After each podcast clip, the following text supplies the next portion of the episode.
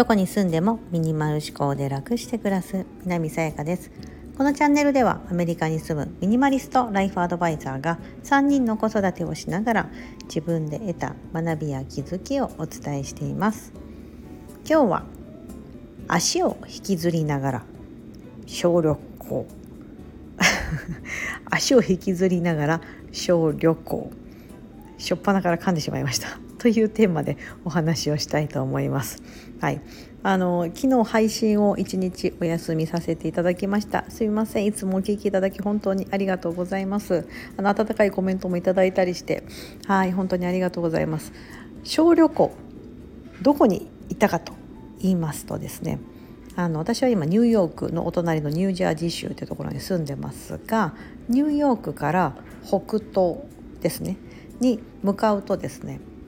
コネチカット州とあとマサチューセッツ州とかメイン州とかあるんですね。はい、で、えーと、そこのマサチューセッツ州にあるボストンという都市都市です。はい、ボストン聞いたことがあると思います。アメリカではですねニューヨークよりも全然古い都市でして、はい、あの歴史ある古い古い町並みが見れました、まあ、とは言ってもね日本ほど古くはないんですけどもあのそのボストンまだあのニューヨークからは車で34時間ぐらいあれば行けるとこなんですね。はい、あの我が家も車で行きましてえーとまあ、近いんだけど、まあ、ちょっと遠いかな。34時間。東京大阪間。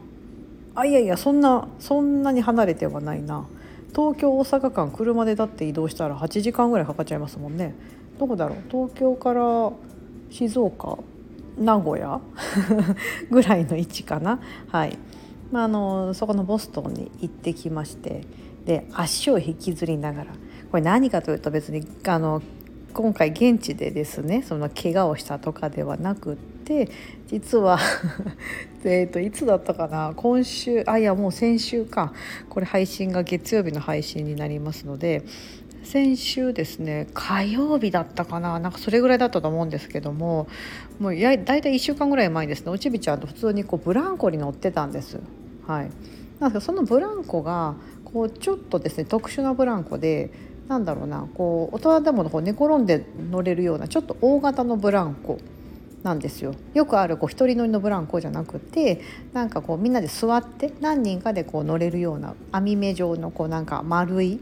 はい、あのブランコでしてそれにおちびちゃんと2人でこう乗ってたんですけども、まあ、なんか話すと長くなるんですがとにかくふくらはぎをそのブランコに乗ってて強打したんですよ。はい、でふくらはぎ左のふくらはぎのもう多分ねあの若干筋肉損傷してるんですよ。でも見た目的に内出血もしてないし腫れてもないしなんかちょっとむくんではいるんですけどもまあちょっとむくんでるかなぐらいでそのパッと見た目何に何の変哲もなくその日すごい確かにめっちゃ痛くて足引きずっててでも次の日なんか良くなっててとかで23日なんかまあそのうち治るかなと思ってたら今度はですねなんか足そのふくらはぎのところがなんかこうつったようにものすごい痛みが走るようになってしまいこうなんだろう筋肉がつってるっていうんですか？こう足つったことある方わかると思うんですけどもうその状態というかなんか常にその状態が続くというかうんなんかそういうのになってしまいましてだからこう普通に歩けなくてですねこうちょっと杖が欲しい感じでこうかよたよた歩いてるんですけどその状態で今回ボストンに旅行に行きましてなんでその状態で行っちゃったのかなんですけどなんか前からもう予約してたしホテルも予約してたしなみたいな。まあでも歩けないことはなくって別に多分骨は折れてないしそのなんだろうな。ねもう本当に肉離れとかなったりすると多分本当歩けないぐらいだと思うんですけどまあなんかふくらはぎをねこうなんかあんまり力入れないようにすれば歩けるんですよ普通に、うん、歩けるし普通には歩けないけどもなんかこうこうね右側に中心かけながら行くとまあなんとか歩けるしということで足を引きずりながらボストンの観光に行ってまいりました。はい。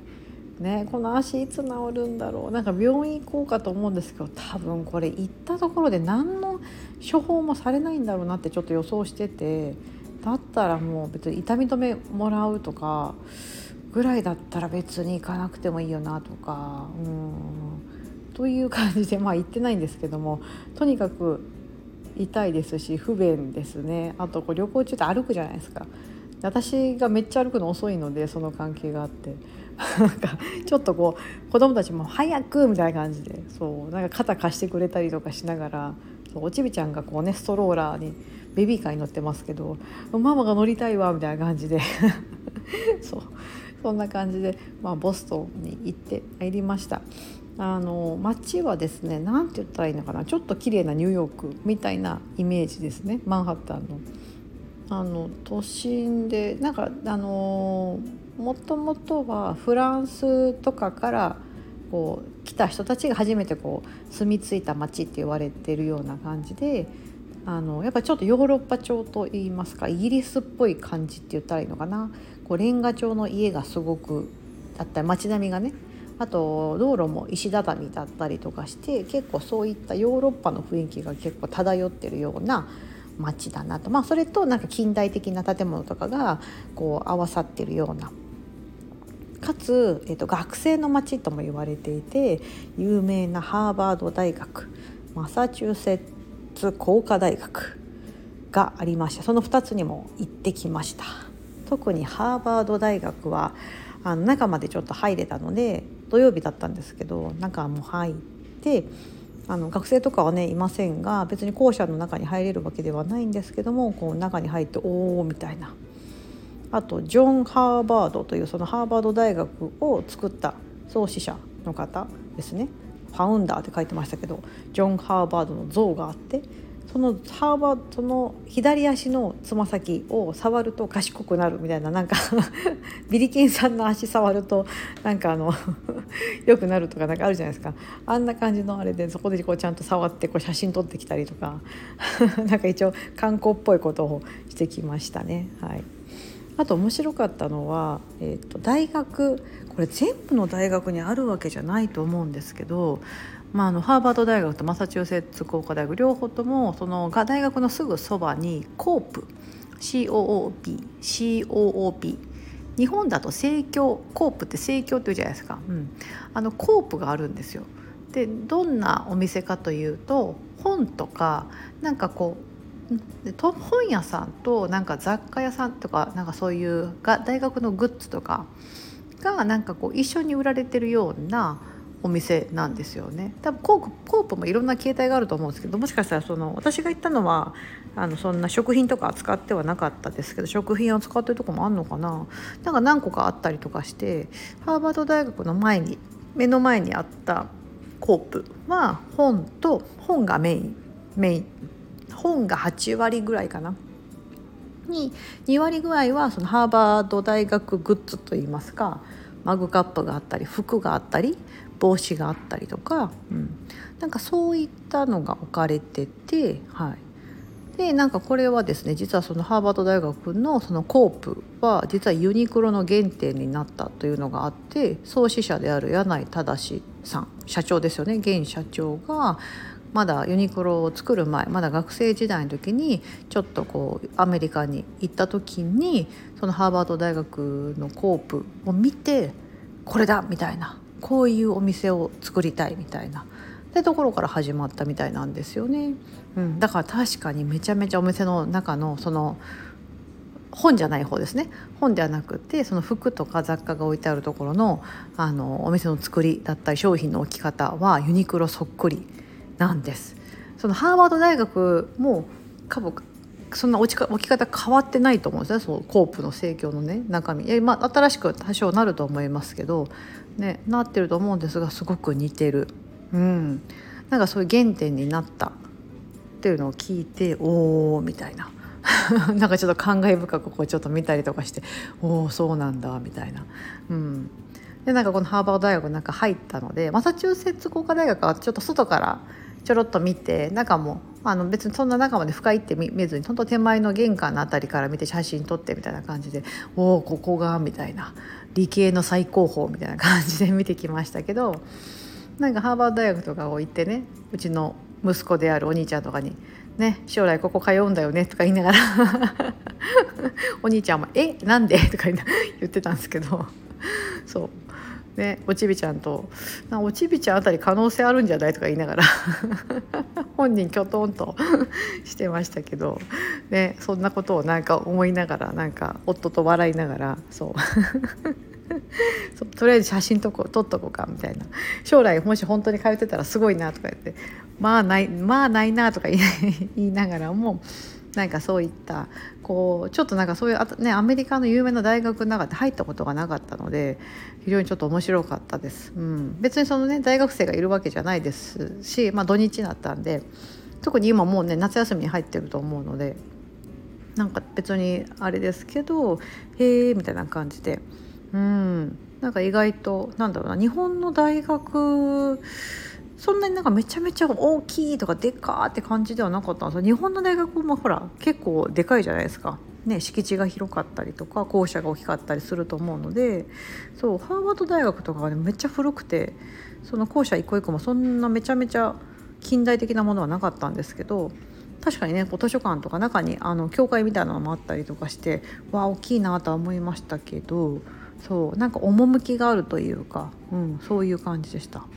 マサチューセッツ工科大学の方が近代的だったななんかちょっと、うん、建物もでかくてなんかパルテノン神殿的な感じなんか みたいな建物とかもあってわでかみたいな。そうそういう感じですけど、まあ、中で研究とかしてんのかなみたいな。うん、そんな感じだったんです。はい、まあ、ボストン、あとは海鮮、あの有名なのはロブスターロールとかオイスターとか。が有名なのでちょっと一つ夜はレストランに入ってカジュアルなとこですけどね、うん、そこでご飯食べたりあとはあの水族館もありまして水族館で子どもたちがこう見て、はい、ボストンのアクアリウムのところに入ってそこもねすごい良かったです。あの結構こじんまりしてましたけど面白かったですね。いろんなお魚とかあの海えっ、ー、とウミガメ？ウミガメかな？シータートル。そうウミガメとかもいてそう面白かったんです。なんか結構楽しかったんですけども私は足を左足を引きずりながら 歩いていてもそれが辛かった。辛いですね。今もまだもちろんそんな状態なんですけどはい。ちょっともう明日からどうしようと思いながらなんでこんな痛くなってきちゃったんだろうと思って。うん。なんかそんなぶつけた当初はそこまでだったんですけどなんかだんだんこう分かんないですねなんか夫はこうあこう治る直前が一番痛いみたいだからさ治ってんじゃないとか言ってくれてるんですけどほんまにみたいな。私なんか悪化してってるように思うんやけどみたいな。いやすまあいいしねなんかもうこの年だから治るのも遅いしそうちょっとね困っております。内見でなんかね内出血とかだったらなんかまだ見た目で分かりやすいですけど外から見た時何の症状もなくってただただこう引きずってどうしたのみたいな感じになってるので、はい、まあそんなこともありながらですね、まあ、だからこそ普通に歩けることがありがたいことなんだなってこともなんか感じております。はい。今日はそんな感じで雑談会的な感じで申し訳ありません。足を引きずりながらボストン小旅行というですね。でも非常に楽しかったです。はい。あのそんな感じで行ってきました。あんまりですねめったに本当久々です。多分お正月年末年始にちょっと旅行して以来初もう半年ぶりぐらいにちょっとそういった遠出したって感じでもう全然しなかったのではい。ちょっと楽しかったです、はい、またちょっとどっか近場行ってみたいねというふうに話してます、はい、皆さんもねもう日本は梅雨がまだ明けてないかな。まだジメジメしてる梅雨時だとは思うんですけども。ね夏または秋かなにちょっとしたプチ旅行っていいですよね。楽しいなというふうに改めて思いました。知らないことを知るだったりとか見たことがないもの見たことないものを見てみる、うん、というのはなんかいい経験になりますしはい。ちょっと楽しかったでございます。すいません。今日はたわいもないそんなお話でございました。足を引きずりながらボストン旅行から帰っていました。回りましたので また明日からも毎日配信ということであの皆さんに何かヒントになるようなことをお届けできたらいいなと思っております。ここまでお聴きいただき本当にありがとうございます。素敵な一日をお過ごしください。